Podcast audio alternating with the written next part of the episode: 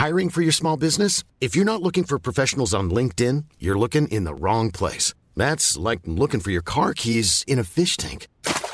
LinkedIn helps you hire professionals you can't find anywhere else, even those who aren't actively searching for a new job but might be open to the perfect role. In a given month, over 70% of LinkedIn users don't even visit other leading job sites. So start looking in the right place. With LinkedIn, you can hire professionals like a professional. Post your free job on linkedin.com slash people today.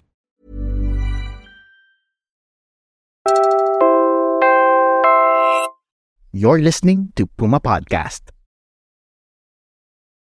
Today's Dark History episode includes graphic stories of war, violence, and death. So you might want to listen first before sharing it with any kids in your life. Turn off the lights. Gather round. It's Halloween, and we're spending one night in Intramuros to hear some ghost stories. Not the kind you might have told during sleepovers, but real horrors, and the real history that may have inspired these spooky tales. I'm Sab Schnabel, a historian, and I'm the biggest chicken when it comes to horror movies. But I'm also the biggest skeptic about ghosts. And I'm Siege Tantenko Malolos, a history nerd. I grew up reading Nancy Drew stories where all the ghosts turned out to be crime syndicates. But a part of me does want to see a ghost. Siege and I went on our first dark history tour together this September. Normally, history tours around Intramuros are held earlier in the day, but this one ran from late afternoon to early evening. We didn't quite know what to expect, but we were definitely in good hands with a guide behind one of Manila's most sought after walking tours. So, my name is Benjamin Canapi, and I'm the head tour guide of WanderManila. In behalf of our group, thank you very much for being here.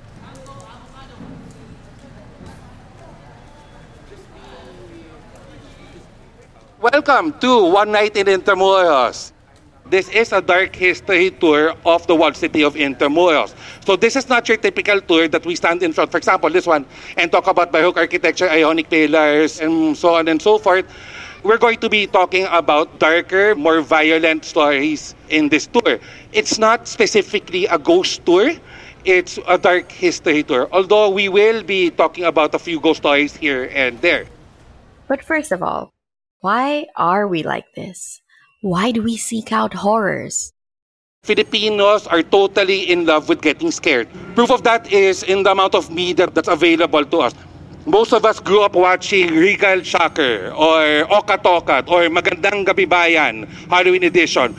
The one time per year that you know, Noli De Castro will wear more makeup than usual. It is not the Metro Manila Film Festival if we do not have a horror movie as part of that festival during the Christmas season. The one aspect where this love for everything horror and suspense and thrillers intersects with what we're doing here, which is talking about historical and heritage stuff, is there's a belief that places with history, places with age, have so many stories to tell. And as far as Metro Manila is concerned, nothing has more history than Intramuros.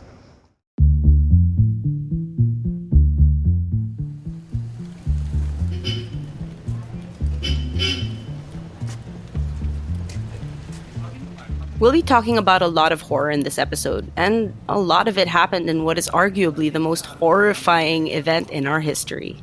The Battle of Manila, which began in February 1945 and raged on for several weeks. It's important to understand the context of when this was during the war. See, this wasn't the beginning of the war. It was the end, when the Japanese already knew that they were losing. They were ordered to retreat. Unfortunately, if the Japanese soldiers were to go down, they were going to take down as many Filipinos as they could with them. The Americans were coming, and the Japanese were going full scorched earth. And so Japanese soldiers set fire to the beautiful city that was once called the Paris of the East and began massacring the Filipinos who lived in it. The chaos and fear was unimaginable. No matter where you turned, there was violence in the streets. So you're now standing in front of the Memorial Manila 1945. This memorial was actually unveiled in this location back in 1995 to commemorate the lives lost during the Battle of Manila. An estimated 100,000 civilians. The Battle of Manila was a battle waged between American soldiers who were more than motivated to defeat the Japanese occupying it and against the Japanese soldiers, around 14, 16,000 of them, that were still holding on to Manila, prepared to defend it to the death, whether that was a good idea or not. It starts off very well for the Americans because while the Japanese were prepared for the Americans to arrive, the Americans basically still take them by surprise because of the ferocity and the amount of strength. Their strongest vehicles were the vanguard basically. Because of the tactic, the Americans recaptured key districts and locations in Manila, including the University of Santo Tomas, which was very important to the Americans because the Americans knew that it was being used as a concentration camp. Now, after that very fast first three days for the Americans, the battle slows down to a crawl. Basically, it becomes um, street per street and corner per corner or even house per house. And in certain locations, like the Philippine General Hospital, it was literally floor per floor. First day, first floor. Second day, second floor. Tapos uuwi mo yung Amerikano, then the Japanese will take the first floor, tapos uulitin nila lahat, and so on and so forth. Why? Because being severely outnumbered, had to resort to every single guerrilla tactic available. Now, the Americans were not exactly fresh. No, they didn't just land in Manila and started attacking. They were campaigning in along the country for around six months. They were running out of ammunition and supplies as well. So they made the decision to start bombarding Manila with artillery, howitzers, cannon fire, and all of that, which resulted in the destruction of around 60% of Manila. The Japanese, somewhere between fighting the Americans and running away for their lives, was ordered to kill and massacre as many civilians as they could. In fact, most of it, most of the massacres happened between February 9 to 13, 1945. The period of time is now referred to as the Manila Massacres.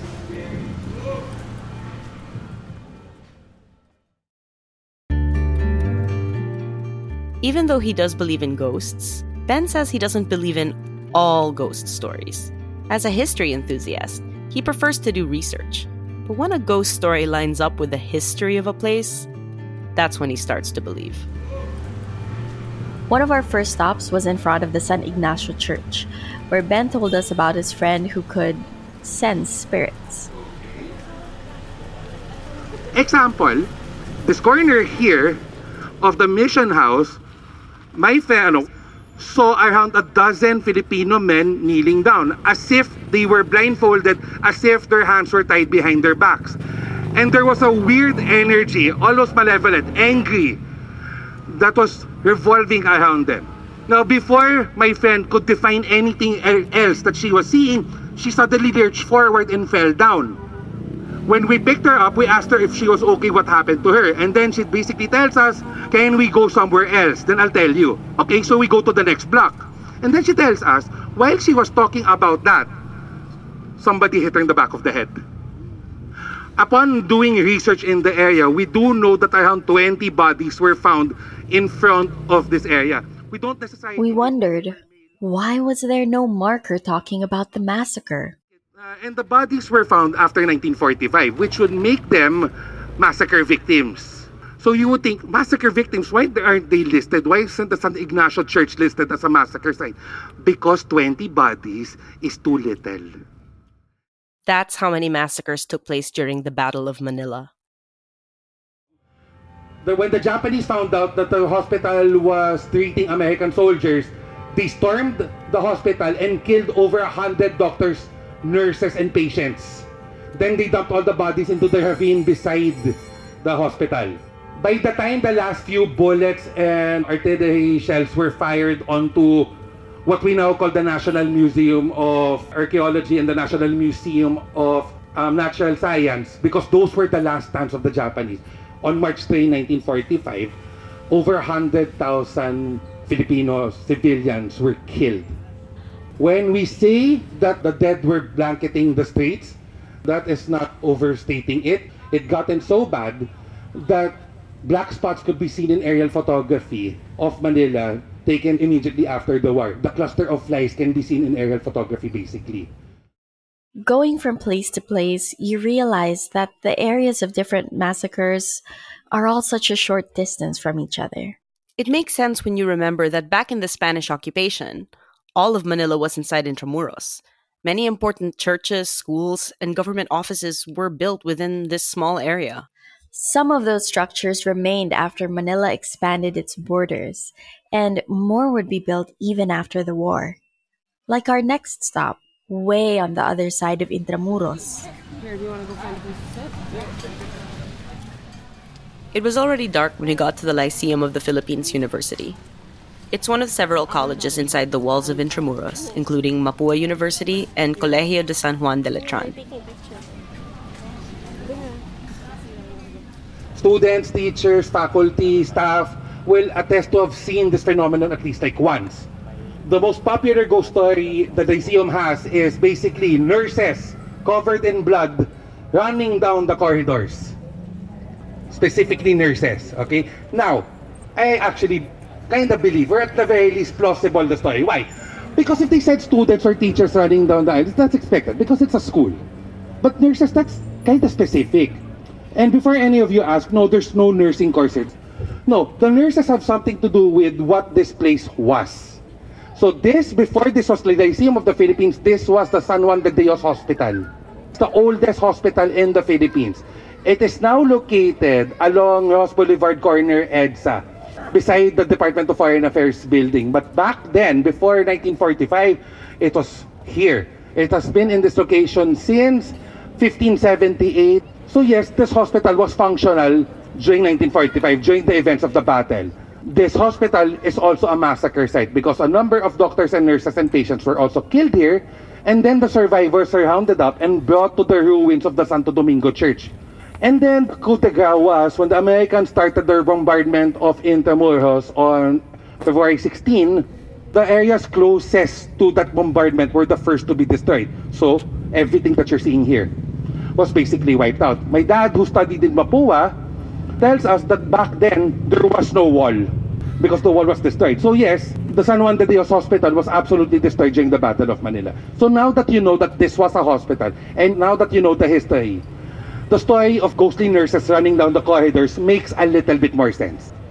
In some cases, these stories are the only reminders left of what used to be in Intramuros before it was destroyed or just wore away over time. Which makes the structures that remain standing even more important for remembering our history.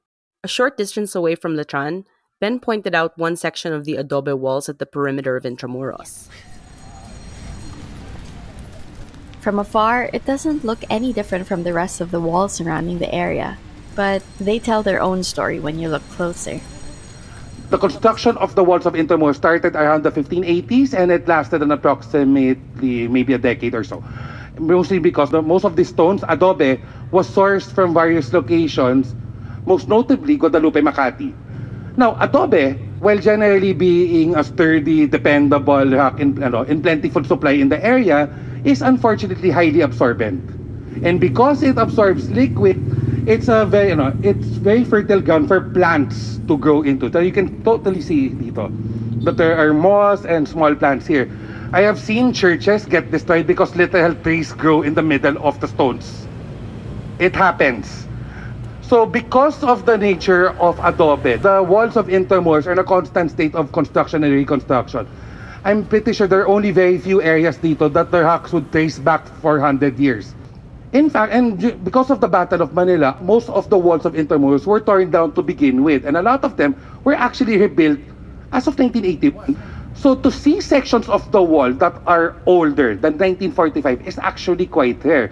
But the section is from 1945. And why do we know that? Because those holes and those marks that you're seeing in the walls are the marks of war. Those holes are from gunshots, those holes are from artillery barrages, and everything in between. And the reason we know that is the Americans actually breached Intramuros from the section near Lyceum. So they tore down that wall there and they started crawling in. The soldiers and the tanks started rolling in from that point. The Japanese soldiers stationed in Letran and in other places had no choice but to engage the Americans in firefights in this general area. And that's it sections like this are important to our history and our heritage because it unequivocally links this area to that chapter of history. There is no denying it now because you're seeing this, because this exists.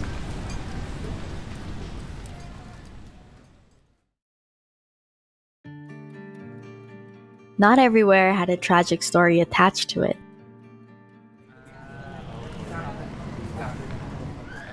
Halfway through the tour, we stopped at a part of Intramuros right by the Pasig River. Unlike the churches and schools we passed by earlier, this one was hollowed out and surrounded by a construction safety net. So, the structure in front of us is known by two names. During the American period, this was known as the Intendencia and it was basically a mixed-use building um, servicing both public and private sector. But during the Spanish period, this was the aduana or the customs house. And it is basically the most important role that it's ever played. Okay? Now, the aduana, ano, the customs house kasi, is basically symbol of the importance of trade and commerce in the history of Manila. I do want to add though that the structure is being restored by the group of Gerard Lico right now and it is going to serve as the new home of the National Archives. And it is being restored properly. The most prevalent uh, ghost attached to the aduana is people will always claim to hear the laughter of children from these walls. Okay? Sometimes some people have attested to have seen floating lights inside the aduana also. I have had the privilege of touring one of the architects working on this project. So one of the architects under Gerard Lico's group. When their firm first entered the aduana to check it out, they got lost. And you're wondering, how can you get lost? You can see right through it. Yes, they kept getting lost. They could not find the exit. The routes were, in their words, changing.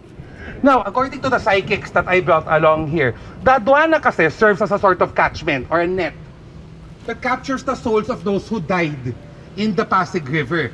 And that there are no permanent ghosts in the aduana. It's a transitory area. So, the aduana, a place of transit and trade and exchange when it was alive, is now a transition place of the dead. This is Paige, the co-host of Giggly Squad, and I want to tell you about a company that I've been loving, Olive and June. Olive and June gives you everything that you need for a salon quality manicure in one box. And if you break it down, it really comes out to $2 a manicure, which is absolutely insane. It's also so easy to get salon worthy nails at home with Olive and June. The difference between how your nails used to look when you did them yourself and now with the Mani system is a complete game changer. The best thing about Olive and June too is it's a quick dry. Dries in about one minute, lasts for five days, and full coverage in up to one to two coats. Visit oliveandjune.com slash perfectmani20 for 20% off your first system. That's oliveandjune.com slash perfectmani20 for 20% off your first system. Hiring for your small business? If you're not looking for professionals on LinkedIn, you're looking in the wrong place. That's like looking for your car keys in a fish tank. LinkedIn helps you hire professionals you can't find anywhere else, even those who aren't actively searching for a new job but might be open to the perfect role. In a given month, over 70% of LinkedIn users don't even visit other leading job sites. So start looking in the right place. With LinkedIn, you can hire professionals like a professional. Post your free job on linkedin.com slash people today.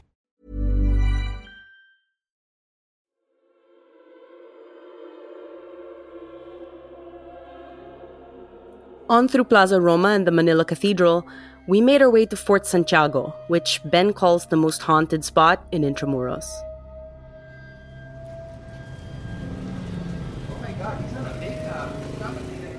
Sometime during the Battle of Manila, the Japanese started burning down the walled city. So the houses, which at the time were still made out of wood, mostly, started catching fire easily. So in the chaos, the Japanese started herding a total of 1,400 men. They captured them, took them away, and dragged them all the way to Fort Santiago.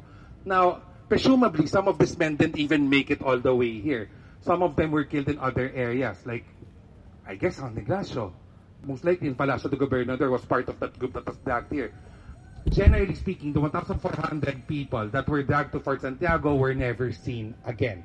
So they were killed in pockets all around the area. So 40 bodies here, 50 bodies there, everywhere that you could possibly kill people. You kill people here. That's why, for those who believe in this stuff, Fort Santiago is one of the more haunted areas of Intramuros. Up until now, we visited historic structures in the middle of the urban community that Intramuros has become. You could pass by these churches and schools any day. But you'd have to plan your visit to see this part of Intramuros. It's past the part of Fort Santiago that we're all familiar with, past the adobe walls and the moat. I don't believe in ghosts, but I do believe in the heaviness of history. And Fort Santiago is one of those places where you feel the weight of so many stories bearing down on you. It was only fitting that we end our tour in one of the places in Intramuros with the most history.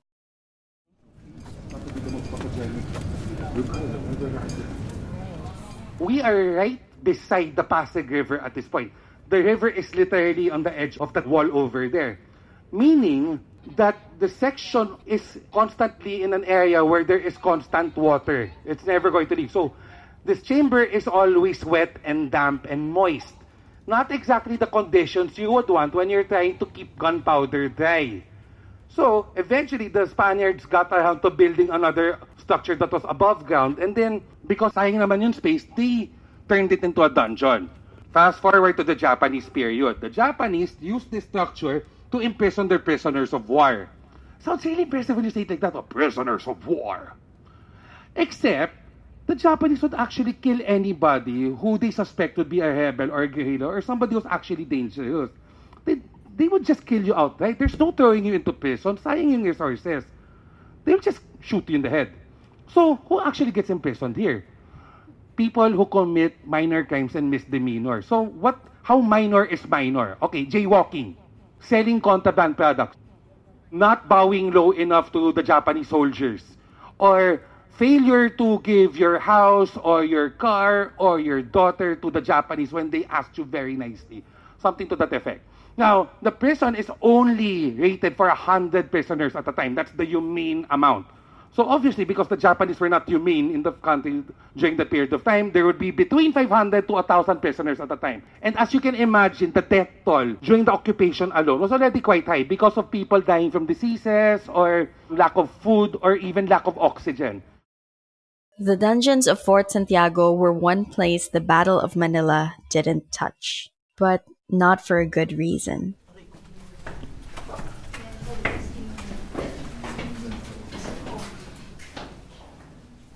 When the Battle of Manila started, it is most likely that the Japanese captors simply threw away the key. Whoever were in the dungeon were going to be left in the dungeon and they were going to die in the dungeon slowly. So the 600 bodies found there died due to starvation and lack of water and most likely due to diseases. So before any of you think that that's a better way of dying than being shot in the head, let me show you otherwise. Imagine you with 599 other prisoners in pitch darkness, with no food and water, with the certainty that you are going to die. Imagine the waves of depression, of fear, of anger rolling around that general area. Imagine everybody going between crying hysterically, raging against ano, their faith or just cowering in fear. And imagine that 600 becoming 300, 300 becoming 150, 150 to 70, 40, 30, 20, 10, until there's only a handful of you left. The weakest prisoners would probably have died within the first two to three days. The Americans only attacked and liberated Fort Santiago on February 24, 1945. That is basically week 4 there were no survivors because they were too late.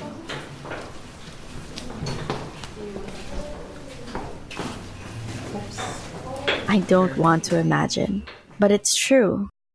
It happened. Something so horrifying is real. We still live in the legacy of the Battle of Manila. We need to face these stories because they are part of our stories. They might be hard to tell and hard to hear, but they remind us that we are born of survivors. We came from the people who survived this onslaught and came out stronger. No matter how hard the horrors of war tried to erase the city from existence, we still managed to rebuild, to find a way back. And how can you not love Manila more when you know the stories behind her scars?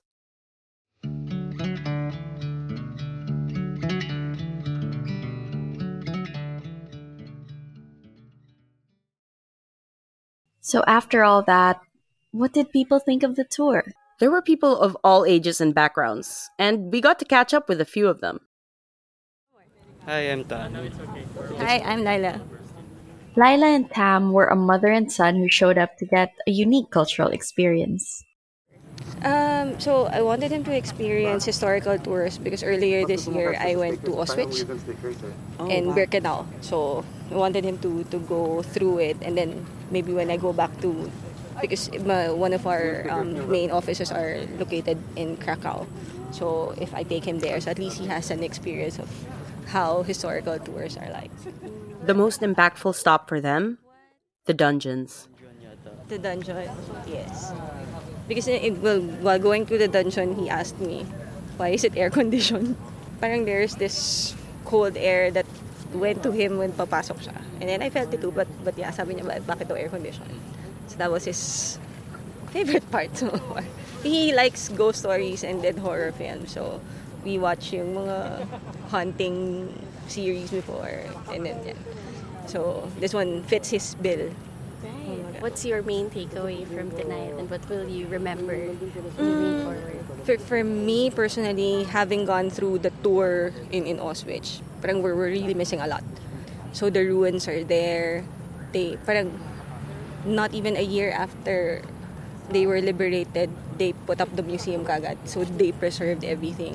And it's a miss kasi then the stories would be more impactful and then you'd really feel what happened as opposed to now where we're just seeing parang glimpses of, of things that that are happening. But but there uh, I'm showing him the pictures nga kanina you can see the shoes of the people who were in. And and it's a different feel. You you feel na parang this this should not happen again. And and it's it's just a different experience as as what we have. It's more of now it's it's thanks to the storytelling of the guide as opposed to what you see. Even if you just go there alone it's haunting it's more haunting than ghost stories The remembrance there is automatic. yes But and here, and the you have to build it in. and the they also imbued a lot of the learnings so so meaning um what is being forgotten by by the other people who are not in Poland at that time and and the different stories also so We only hope that more people learning about these stories will increase the demand for recognition of these events and places. We also caught up with a few students. I, I'm Ethan. Yeah, I'm from Pasig. yeah, that's it. Uh, a student? Uh, Uh, I'm working now. Yeah, yeah, part of the workforce. Previously a student. Wanna go back to being a student. When we asked Ethan what brought him to the One Night in Intramuros tour, he said, well, it's really a different perspective for what's usually being taught in the classroom setting or what we usually see in the internet. It's nice that we have a tour guide to really like bring us around Intramuros and give us those different perspectives and what really, um, even if it's interesting, if it's uh, culturally, has a huge impact. It's somewhat sad also, really, right? Uh, it's really a tragic, historic place. Uh, lots of things happen that were not really good, but at the same time, um, it's really a nice way for us to go back to and appreciate the history that this place has. Uh, I, I didn't learn it in school, those things that he told us, even though I'm from UP, um, it's a really historically relevant school. But I, I And they brought up some really interesting things they've picked up from venturing out into the historical places of Manila. Well, definitely the what Sir Benjamin told us at the end that when we see Manila, we think na basura, daming snatcher, ganon. But when you look at it, probably it's the most historically enriched place here in the metro. Um, so I want to let people know that that probably change their perspective na Manila is not this dirty place na maraming snatcher, na uh, maraming nambubutas. but it's really a place that if you want to revisit a piece of history, then it's a great place to, well, start or to do that. Yes. This is a very different experience from what we usually do, which is just eating out at malls. uh, yeah, I, I really did learn a lot here, and I didn't think that there was this much history that's been buried underground that we didn't know about and that wasn't taught in school. And it was quite harrowing to learn about how much dark history is actually here in Fort Santiago. Uh, as an outsider, we, we we almost see this as just a tourist place, a very uh, scenic place to be in to take pictures of, and to actually discover the hidden truths. The other side of behind it. Yes, the other side of the story is truly uh, eye-opening, and I I found a new appreciation of this place after this tour, and I think that means a lot, especially during this time where you learn random things off of TikTok or YouTube Shorts, and to actually experience it firsthand with a good uh, interpreter and uh, explainer is, is a, quite an experience to have. Yes. The people leaving the tour all said something to that effect. That they didn't know that there was so much history to learn about right in our backyard. Yun I feel quite betrayed kasi nung elementary ako, lumaban pa ako sa Quiz B for history. and the things that I've learned, sy- syempre yung CBK nung elementary, ito yung subjects. Parang nabitray ako na paano hindi ko alam to, na hindi hindi ko na-appreciate yung true beauty of Manila, itong Intramuros. And when we go to field trips here, syempre it would be awkward naman to discuss those kind of things when you're a kid. Pero ayan, uh, now that I'm older and I have a new uh, understanding of this place, uh, I just find that uh, quite magical kasi to to actually learn new things at my current age. Here's the thing though even if you didn't learn all this in school, you can still seek out tours and books and all sorts of media about the history of the Philippines. There is plenty out there to discover. Going on tours like this one is just the start. Yeah. like I said, yun nga, parang dami ko palang hindi alam. Sa, and as in pure, pure-blooded Filipinos kami. eh. So, and honestly, when I was younger, sumasali pa ako sa history na yung mga, ano, quick, mga quiz, nung mga, nung ganon. Like him. Yun, yung mga ganun. So, parang, parang hindi ko to alam lahat. But I, kasi ang friend ko kasi architect, so I know a lot about the infrastructures, pero hindi ko siya alam yung mga nitty-gritty side of everything, which is actually, nakakita ko nga, yun yung pinaglalaban yung heritage ng, ng, ano, ng pre-colonial and nung pre-Spanish period, yung lagi niyang kino-comment now, I got a much bigger overview of what it is. Kasi may pictures nga si Sir, eh, actually, nagulat ako ng ganyan. So, na-explain niya naman na, totoo nga may glory days, pero Manila, even though yun nga, right now, medyo, Stigmatized. stigmatized siya kasi when I see the comments na yun nga na saan ka ba pwedeng gumala sa Manila or ano bang history or culture you can get from Manila, nakita mo talaga people our age us- usually, 'di ba? So parang hindi siya magandang ehemplo sa younger ones. So right now I hope this can be on a bigger scale. So you're helping naman. Thank you for that. So, ano, kayo, did you enjoy, enjoy the, ano? Yeah, oh, enjoy kami, na-depress lang kami ng slides. Parang umupo kami, tapos kami parang, I actually did not want to dwell with sa ganyang ano. So parang sa, ang dami palang nangyari nung yun nga yung liberation of Manila. Tama nga si sir, like one sentence, yun lang, liberation of Manila. Ito yung nangyari, nakuha siya ni Douglas MacArthur. Yan lang talaga, what he said. Pero other than that, yung Not the even death, chapter. the death tolls, what, di ko alam yun, yung mga ganun. So it, it's nice to know talaga. Actually, we should learn, bakit nga ba ganito yung ano natin, yung curriculum natin sa school. So makes you think, di ba? Like, deeper. So, we'll get there maybe, hopefully, in the near future, sana. yes. I think a lot of people are very interested naman in history and culture. Yung nga, nagugulat ako kasi dati, medyo ano tayo, di ba, yung um, colonial mentality. So right now, actually, ang dami din interested sa ano, sa mga local brands, yung mga ganyan, trying to uplift our our own image as Filipinos talaga. So, This is why we study history, even dark history, to share the stories that might change how we see our city and our country. Learning about this battle and how it ravaged our city speaks a lot to how we see Manila now. And if you still see it as a confusing place with no center, that's because our center was destroyed in the Battle of Manila. The ghosts and the stories of all these people who gave their lives live on as long as we remember them. We'll give you a few moments to think about them. And when we come back, we'll catch up with Ben and talk about why he chooses to tell these stories.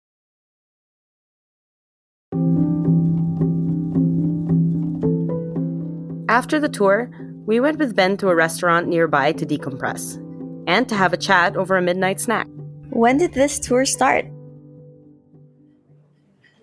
2018, October 30, 2019. And at first, it was supposed to be a free tour for the fan base of a local comic called Trese. But I made the mistake of announcing it. And I just because, like, oh, look, I'm doing these activities for this group of people. Maybe I can do it. Because I was still at that phase that I was just doing for one person, two persons at a time. I'll probably tour like five people per that month. Ganun pa lang yung level ko. So I posted it like just to attack attention, and then people started gravitating towards it. Then I, It got so popular, he had to start charging.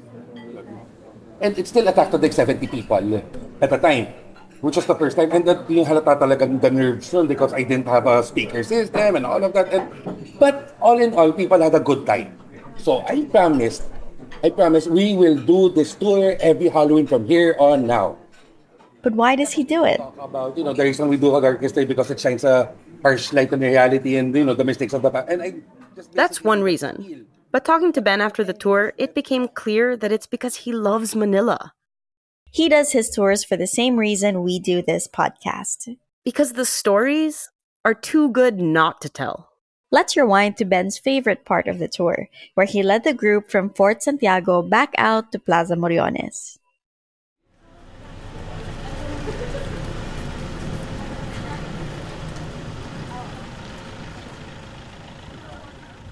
I want you to be looking at the cathedral. That's what I want you to look at. Okay, so I want to end this tour with the vision of the past and the present of Manila. You are now looking at the Manila Cathedral from a distance, beautiful lit at night, framed by buildings that are not necessarily heritage, but more or less add to the ambience. Manila Cathedral is not lost in a sea of soulless buildings. The surrounding structures and the area and even the trees complement it. And that is a vision of the present and the future that we wish for the city of Manila. Manila still has a lot of cultural and architectural treasures. It has so much to give to everybody, and the potential is there. But the first thing that we need to do more than anything else is to be aware that these so-called you know, cultural treasures do exist. They exist in Intramuros, they exist in Binondo, and San Nicolas, and Tondo, and Quiapo, and Santa Cruz, and Santa Ana, and all of these places. There are so many things to discover in this misunderstood city. And yes, it is a chaotic, noisy, dirty, confusing city filled with so many things that you may want to ordinarily run away from. But hidden in all of that is some of the most precious treasures that you can possibly find. Something you can be proud about. So my vision of the future of Manila is also the vision of the past and the present. I would love a city that honors its cultural treasures, that harkens back to what we once were, a city with greatness. We've shared with you a few stories from the One Night in Intramuros tour, but we didn't share them all. Spoilers! They're not all stories of death either. There were stories from other time periods that got quite scandalous. Others were about political rifts during the Spanish era, or the complications of having to rebuild Manila after the war. Little stories scattered across time that tell us there's way more to all these major historical events. A human element. You'll just have to go on the tour yourself to hear them all. In this Cuento Corner, we want to end on some hopeful thoughts. It's so important to remember the Battle of Manila, even if it was horrifying, because we are still affected by it. During the Battle of Manila, my grandfather was shot in the leg. His house was on fire, and as he tried to put it out, Japanese soldiers shot him down. He was brought into a foxhole to hide, and he survived. But a few inches to the left, and there would be no sab to speak of. I found a Purple Heart medal in an old jewelry box in my family's house once.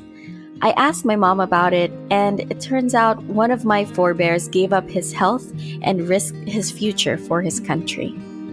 Decades later, this war still touches us. All war ripples through the years and affects everything we take for granted. So, as hard as it is for us to take a look at these ghosts that haunt Intramuros, their stories still have so much to tell us. Class dismissed. If you learned something new in this episode, share it with a friend. And if you love ghost stories, go on the One Night in Intramuros tour by WanderManila. Check them out on social media to learn more. Curious who our next guests are? Subscribe to this show on Spotify, Apple Podcasts, and wherever you get your podcasts to get sneak peeks on our upcoming episodes. And let's stay connected. Follow WhatsApp on social media. Check out Instagram at history.rebooted or on facebook.com slash historyrebooted or Twitter at History Rebooted. Once again, I'm Ceej Tantengco Malolo's Puma Podcast. I'm on social media at Ceej the Day. That's C E E J the day because I think you should seize the day. You can also catch my other podcasts. Five Minutes Lang is our show on adulting and practical life skills, while Go Hard Girls features amazing Pinay athletes. And I'm Sab Schnabel, Puma Podcast. I'm on Twitter at Sabrina Schnabel, that's S C H N A B E L.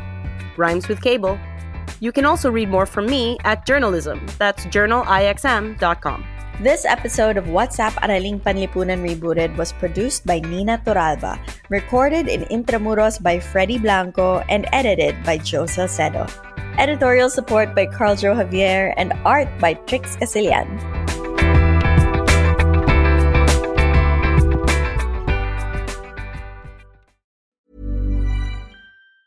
Hi, I'm Daniel, founder of Pretty Litter. Did you know cats tend to hide symptoms of sickness and pain? I learned this the hard way after losing my cat, Gingy. So I created Pretty Litter, a health monitoring litter that helps detect early signs of illness by changing colors, saving you money and potentially your cat's life. Pretty Litter is veterinarian developed, and it's the easiest way to keep tabs on your fur baby's health right at home. Go to prettylitter.com and use code ACAST for 20% off your first order and a free cat toy. Terms and conditions apply. See site for details.